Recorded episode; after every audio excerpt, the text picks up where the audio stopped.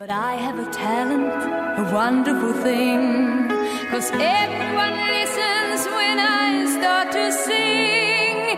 I'm so grateful and proud. All I want is to sing it out loud. So 혼자서도 듣지만 여럿이 함께 들었던 한 시절을 풍미하는 음악에 얽힌 이야기를 들어보는 우리가 사랑했던 음악. 오늘도 최민석 작가와 함께합니다. 안녕하세요. 네, 안녕하세요. 오늘은 또 어떤 주제 준비해 오셨습니까? 네, 얼마 전에 우리 영화 기생충이 골든 글로브 외국어 영화상을 수상했잖아요. 맞습니다. 굉장히 큰 쾌거가 아닐 수 없습니다. 네. 그래서 오늘은 수상을 했기 때문에 수상 특집으로 준비를 해왔습니다. 아, 저는 걱정했습니다. 무슨 벌레 특집인가 하고. 다행입니다. 수상 특집. 그러면 역대 뭐 우리나라 가요계에서 상을 받았던 그런 가요를 소개해 주시는 겁니까? 기본적으로는 그렇습니다. 음. 근데 불안해요. 뭐가 불안하신 거죠? 국어 사전을 찾아보면 또 수상이라는 단어가 가진 뜻이 많거든요. 네. 그래서 몇 가지 좀 예상은 되는데 일단 네. 한번 시작해 보겠습니다. 첫 곡은 어떤 곡입니까? 첫 곡은 수상 특집 취지에 굉장히 걸맞게 준비를 해왔습니다. 네. 그리고 이봉규 아나운서를 좀 더 빛나게 하려고 준비해온 곡이기도 합니다. 저는 상을 탄 적이 없는데 어떤 곡이죠?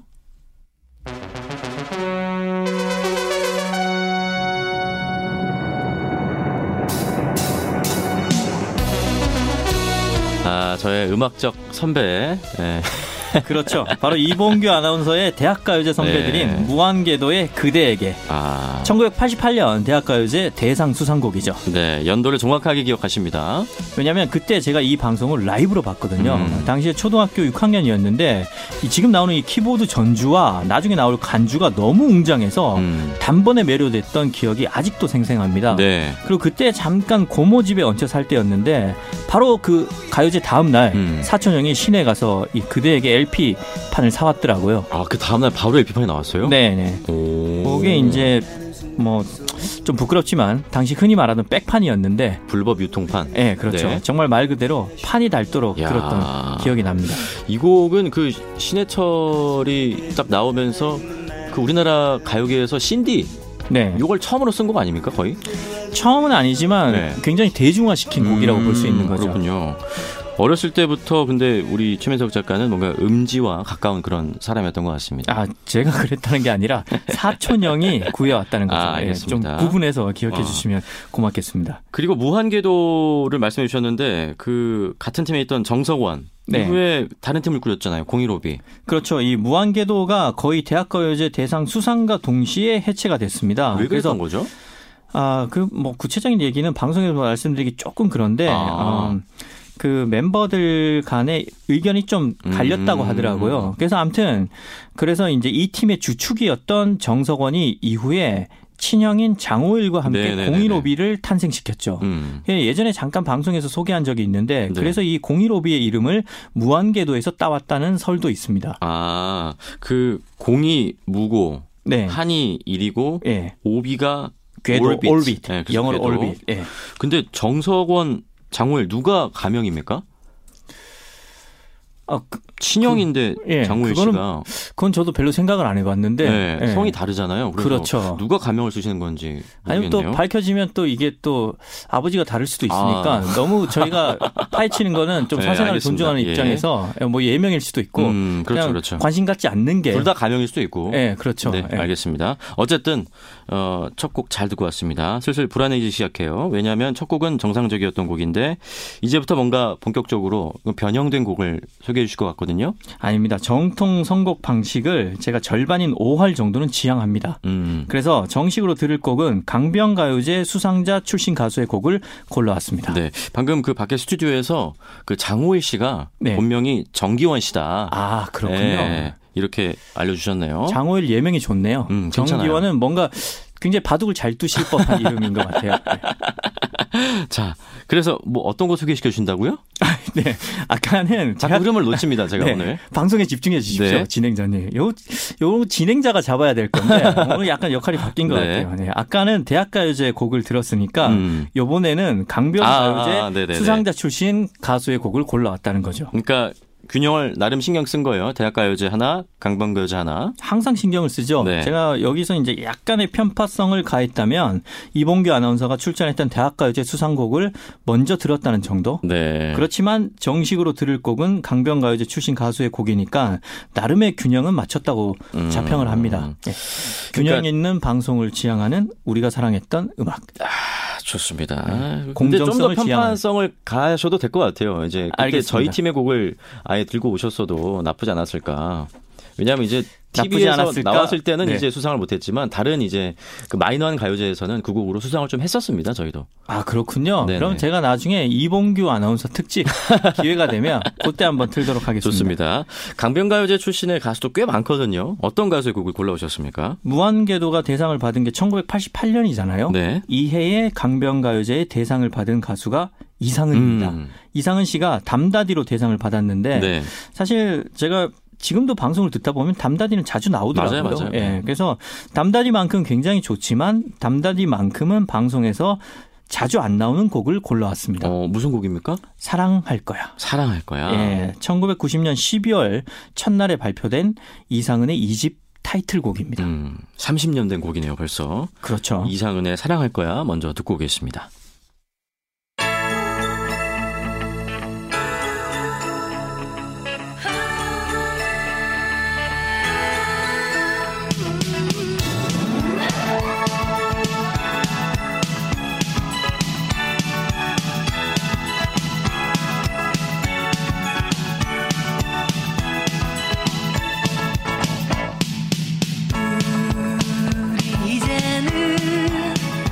좋아하게 될 거야. 이상은의 사랑할 거야 듣고 왔습니다. 그때 그 시절에 이상은 씨가 이상한 빵모자 같은 거 하나 쓰고 되게 귀여운 춤을 추면서 이 노래를 불렀던 기억이 납니다.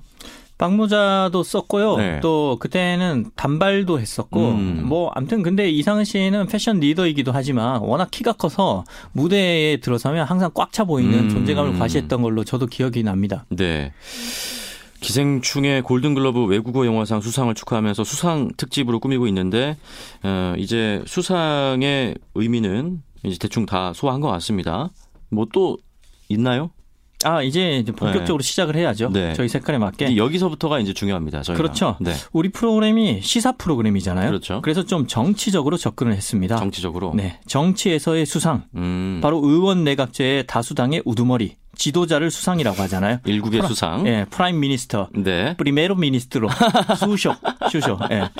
예, 바로 우두머리이기 때문에 네. 쉽게 말해서 대장입니다. 음, 대장. 네. 이게 또 이렇게 흘러가고 있습니다. 그렇습니다. 좀 더 자세하게 이제 국어 사전을 살펴보면 첫 번째 의미가 고려 시대와 조선 시대의 조정 우두머리를 지칭하는 말. 음. 두 번째 의미가 정치 내각의 우두머리. 네. 의원 내각제에서는 다수당의 우두머리가 수상이 되는 것이 네. 일반적이다. 음. 그러니까 다시 정리하면 우두머리 대장이죠. 그렇죠. 제가 잠깐 여기서 질문을 드릴게요. 음. 복면가왕에 하현우 씨가 출연한 것 아시죠? 알죠. 네. 네. 왜요?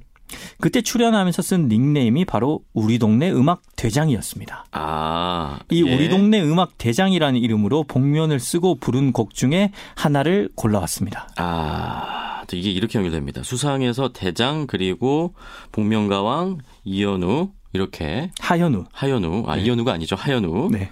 자 그럼 어떤 곡이죠?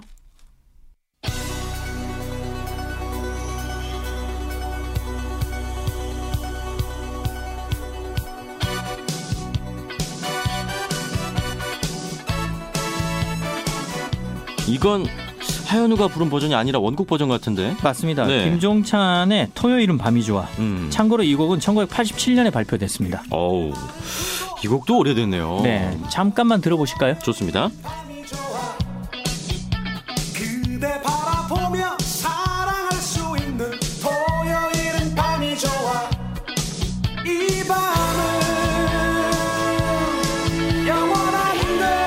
저는 기타 소리가 좋은데요. 아 이게 와우 기타라고 네. 찌기찌기찌기찌기 네. 제가 저번에 몇 번 말씀드렸는데 딱 띠기딱 예, 이렇게. 이제 저랑 뭔가 취향이 통하시네요. 네. 저도 요 기타 굉장히 좋아합니다. 어, 오늘 수상 특집이 아니라 뭔가 80년대 특집 같아요. 아 그렇긴 한데 제가 이 곡을 골라온 이유가 두 가지 더 있습니다. 두 가지 더. 네. 뭐죠? 일단은 곡 제목 토요일은 밤이 좋아. 토요일은 밤이 좋아. 토요일은 밤이 좋죠. 왜냐하면 주말엔 이봉규와가 있으니까. 또 저희 주일에도 합니다.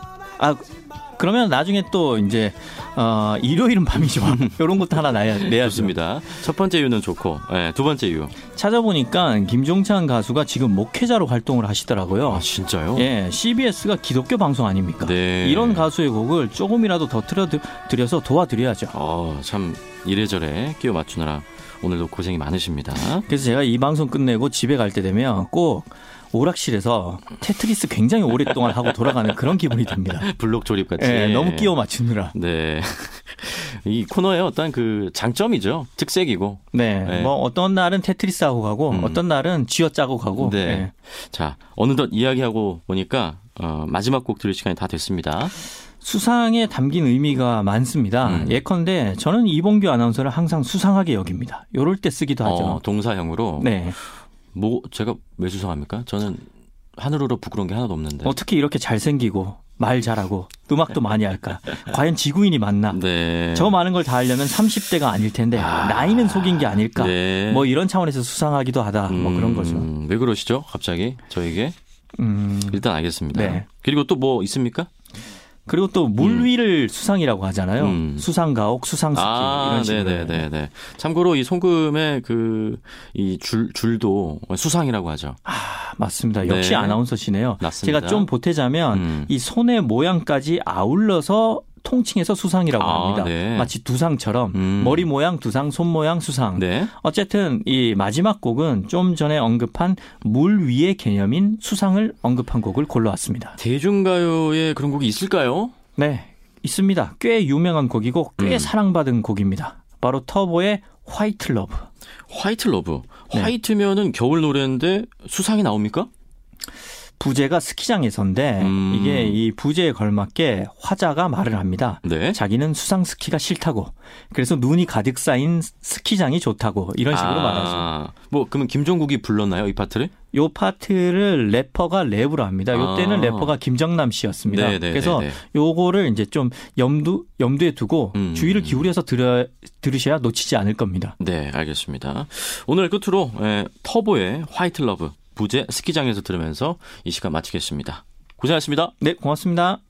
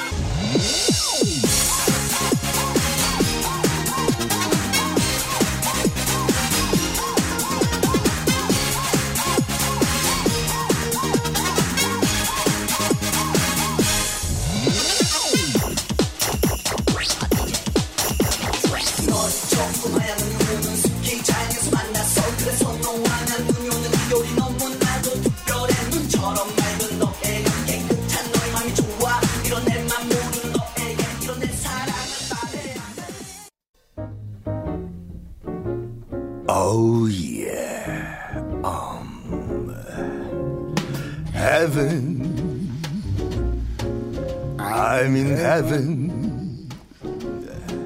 And my heart beats so that I can hardly speak. Oh yeah. And I seem to find the happiness I see. When we are out together, dancing cheek to cheek. 주말엔 이봉규와 함께 heaven. I'm in heaven.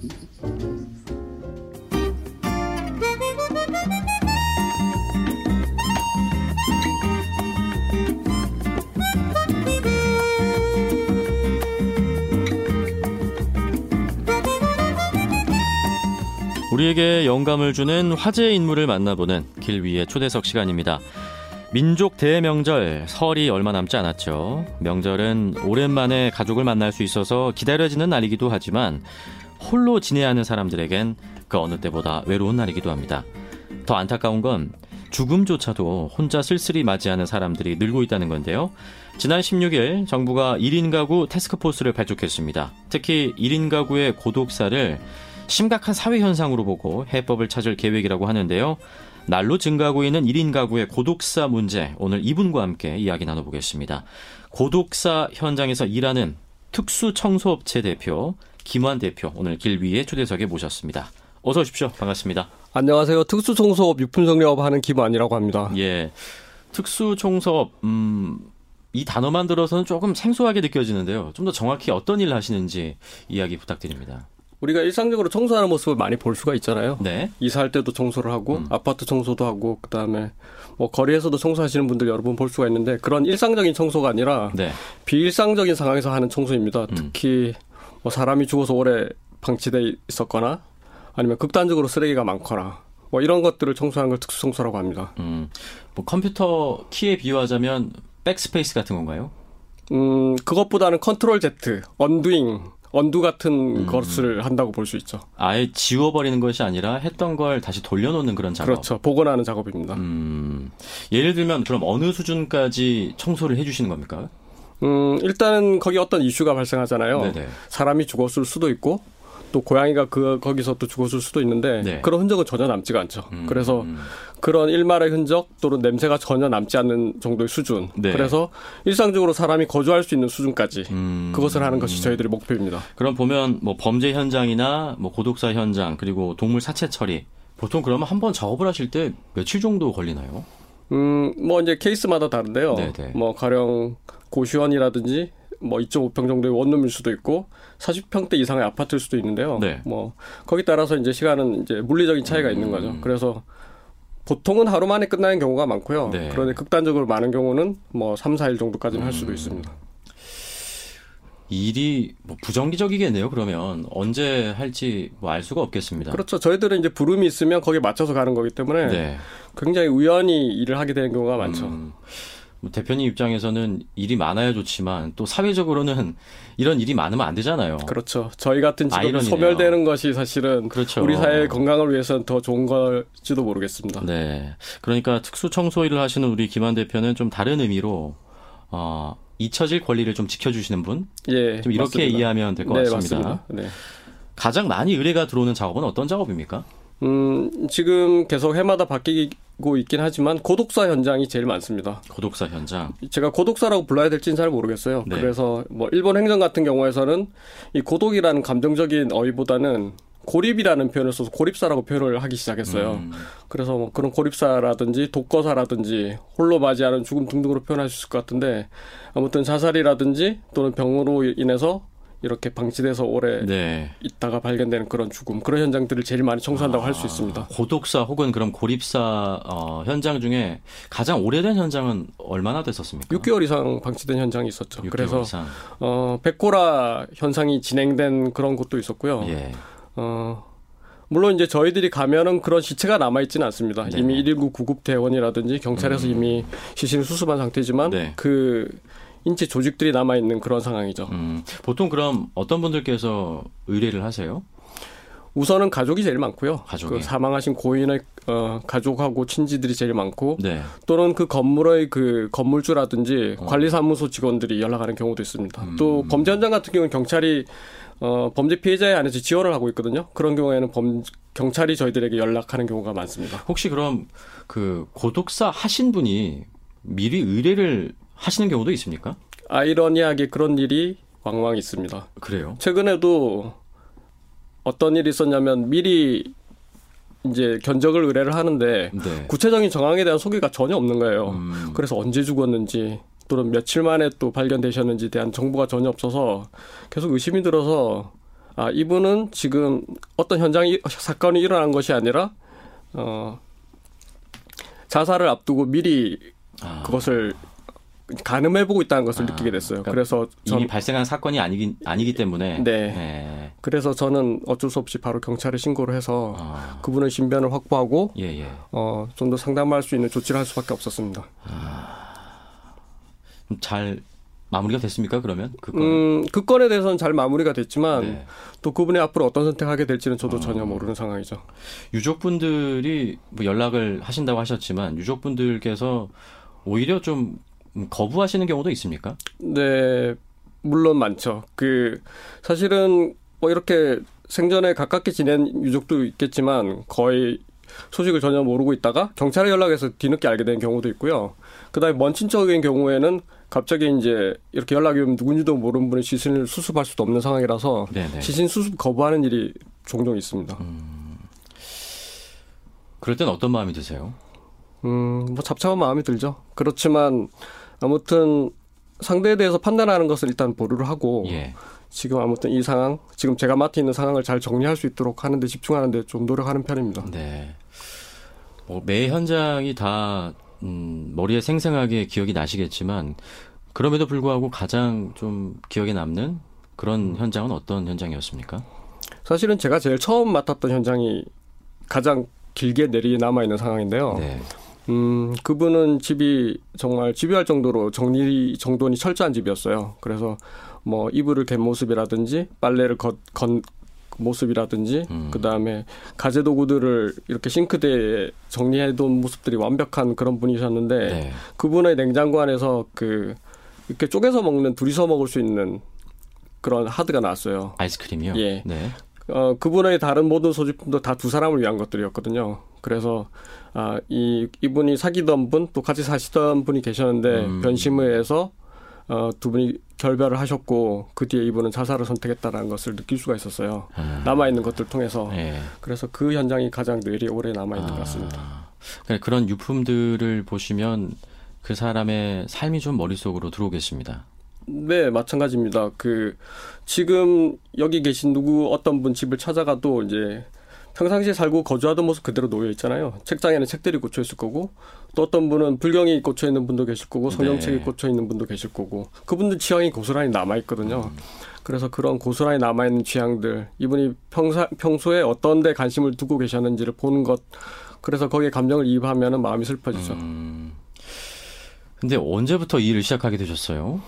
음, 제가 일본에 거주하다가 동일본 대지진 이후에 한국에 돌아왔으니까 이제 예. 한곧 10년이 되겠네요. 일본에서는 이 일을 하신 건 아니시죠? 네, 일본에서는 예. 어 제가 출판 저술 쪽에 계속 일을 하고 있어서 그 당시에 있는 중고시장, 벼룩시장 조사를 하러 갔다가 음. 거기서 이런 일이 있다는 걸 알게 됐거든요. 네. 일본의 유품 정리 사업을 알게 됐고 어 그런 것이 굉장히 제 흥미를 이끌었고 이제 한국 와서 그 일을 다시 시작하게 됐습니다. 그런데 뭐 누구나 할 수 있는 일은 아니니까요. 선뜻 이게 좀 나서기는 쉽지 않으셨을 것 같은데요. 일단은 경제적으로 큰 어려움이 있었고요. 일본 네. 도, 다, 다, 일본에서 돌아온 이후로 그래서 음, 어떤 직업을 선택하는 것이 앞으로의 삶을 위해서 좋을까를 생각하다가 네. 어, 청소를 평상시에 좋아했기 때문에 어, 그럼 청소를 한번 해보면 어떨까 이런 생각이 들었어요. 음. 그래서 가- 청소를 시작하게 됐고 청소를 하면서 이제 이런 특수한 상황들을 자꾸 만나다 보, 음. 보니 관심이 생겨서 이 일에 더 집중하게 됐습니다. 네. 일본에서 계셨을 때는 어 우리나라 산업과 좀 비교해서 훨씬 그쪽은 사회적으로 뭐 고독사가 더 많은 문제가 되고 있는데 네. 여기보다 더 어 좀 개선된 그런 시스템이 마련돼 있습니까? 음, 일단 건축 구조적으로 한국과 다른 부분이 있는데요. 네. 다 다미라든지 그 다음에 에어컨디셔너로 겸한 그런 히터들이 일본이 난방 기구들이 이렇게 많이 횡행하고 있다면 우리는 거의 대부분이 보일러 구조 바닥에서 열을 내는 그런 네, 구조로 네, 가고 네. 있거든요. 그래서 사망을 했을 때 다룰 수 있는 방법이 굉장히 큰 차이가 있습니다. 음. 한국이 훨씬 더 복잡합니다. 복잡한 건축 구조를 가지고 있기 때문에. 네. 아, 그런 차이점이 있군요. 네. 그럼 훨씬 더 우리나라에서는 좀 고도화된 작업을 필요로 하겠네요. 네. 네. 자, 특수청소업체 대표 어, 김한 대표와 이야기 나누고 있습니다. 고독사라고 하면 주로 홀로 사는 노인층에서 일어나는 문제라고 생각하기 쉬운데 실제로는 50대 남성의 고독사 비율도 높고 또 청년 비율도 증가하고 있다고 들었습니다.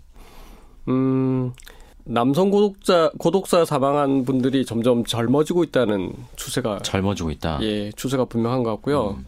그 다음에 어느 때보다 더 경제난에 의해서 자살 자살이라든지 어, 자살을 선택했을 것 같은 생각이 들 때가 있고 네. 어, 그 주변에 남아 있는 것들을 보면은 굉장한 그 어려움, 경제적인 어려움 속에 놓여 있다는 걸 짐작할 수 있을 만한 여러 가지 증거들이 있습니다. 음. 가령 어, 이력서라든지 취업을 네. 준비하고 있는 자료라든지 뭐 어떤 자기 개발에 관련된 책들이 많이 놓여 있다든지 그런 걸 보면은 꽤 많이 젊은 분들이 지금 분투하고 있다라는 것을 음. 네. 느낄 때가 있습니다. 또 뭐 저장 강박증이 늘어나고 있다고도 하더라고요. 네, 네, 맞습니다. 음, 어떤 경우입니까? 그런 경우는?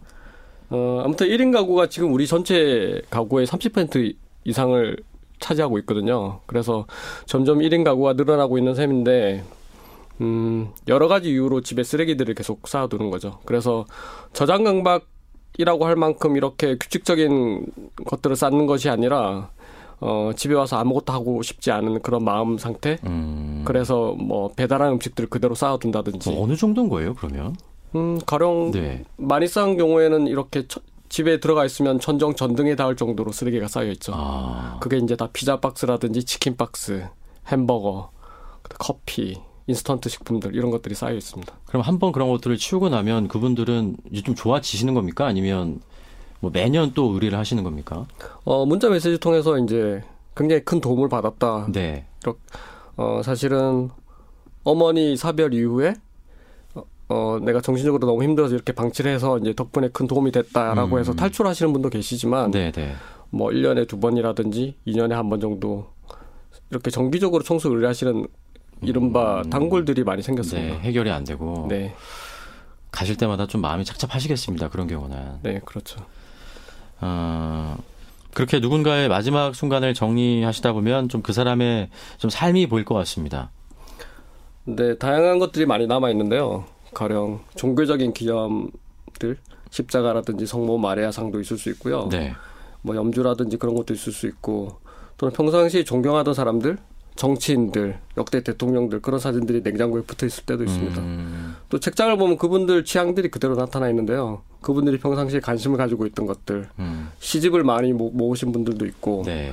그 다음에 사진을 좋아하시는 분들은 사진에 대한 책들 이런 것들 그 사람들의 취향이 그대로 남아 있는 셈이죠. 음, 그런 것들을 볼 때 어쩌면 가장 좀 마음의 동요가 심하실 것 같습니다. 네, 사실은 제가 읽었던 책, 제가 감동받았던 것들이 거기에 놓여 있으면 음, 어, 동병상련의 마음 네. 또는 이신전심의 마음이 들기도 하죠. 그러니까 역설적이게도 죽음의 현장에서 좀 치열한 삶의 흔적을 보시는 거죠.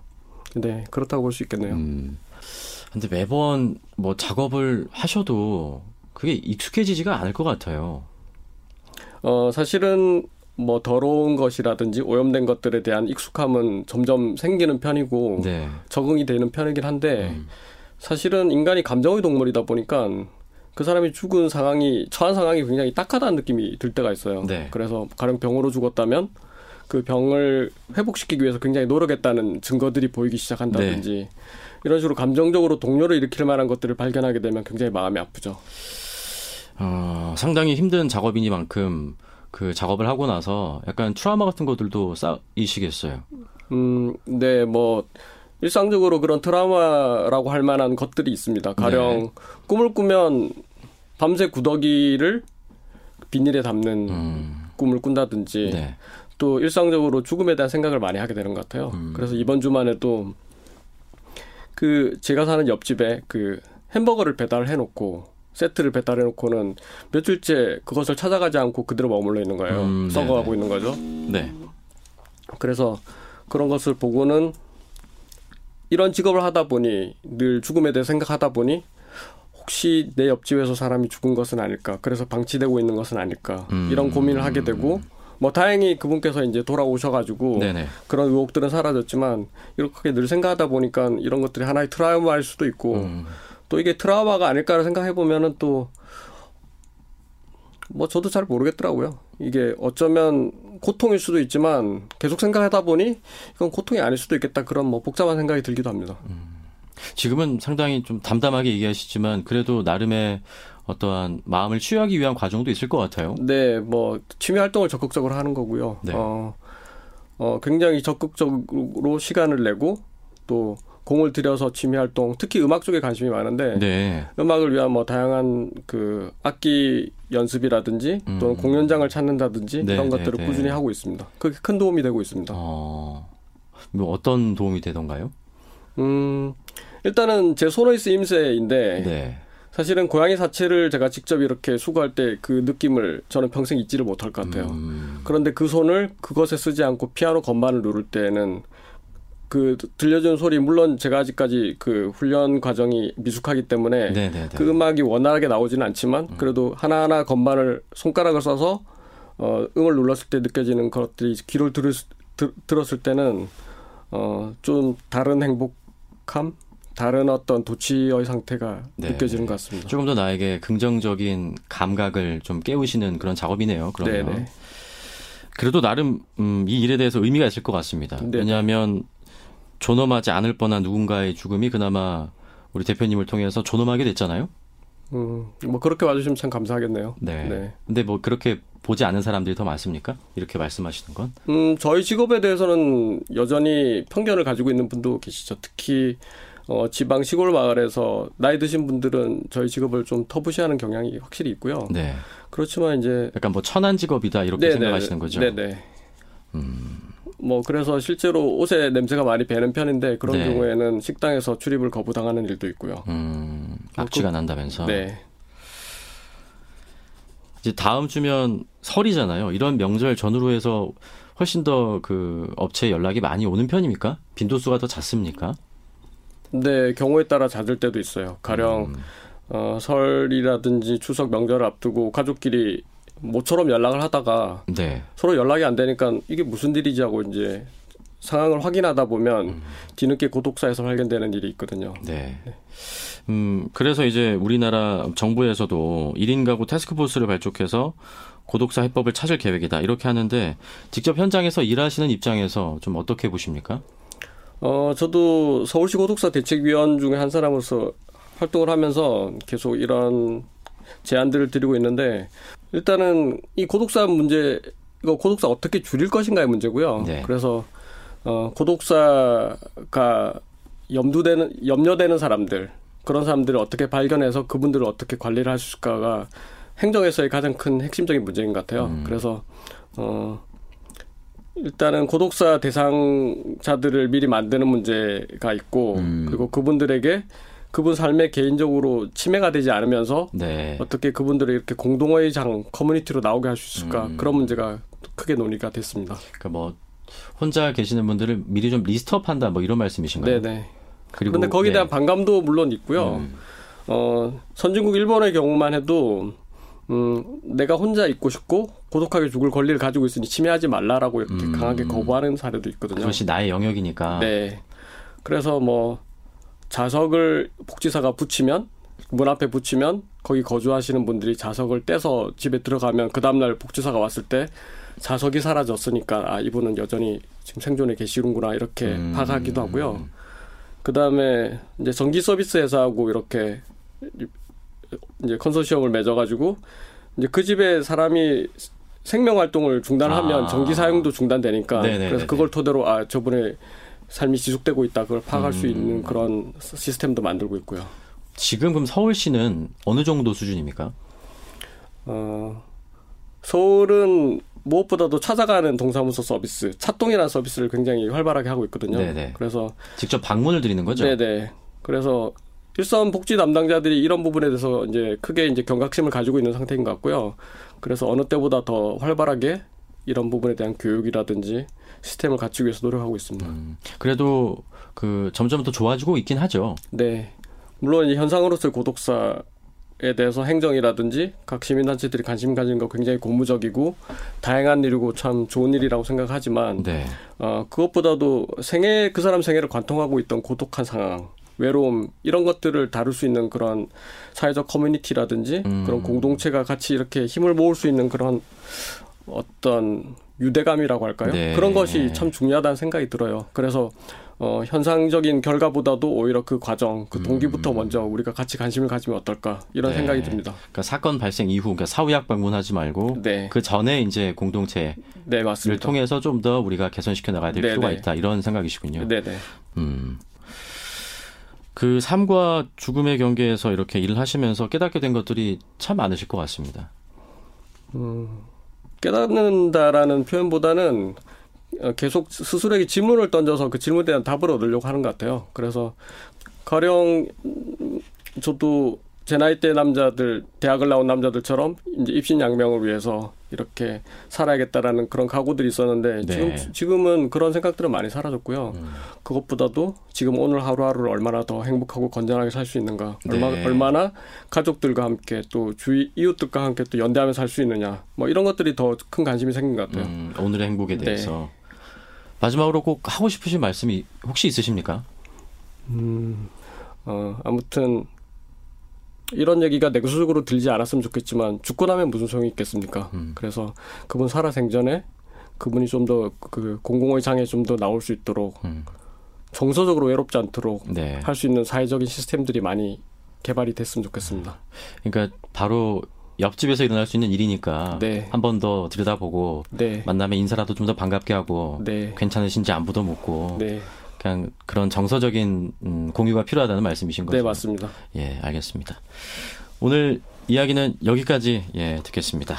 길 위의 초대석 지금까지 특수 청소업체 대표 김환 씨와 함께 이야기 나눴습니다. 고맙습니다. 네, 감사합니다.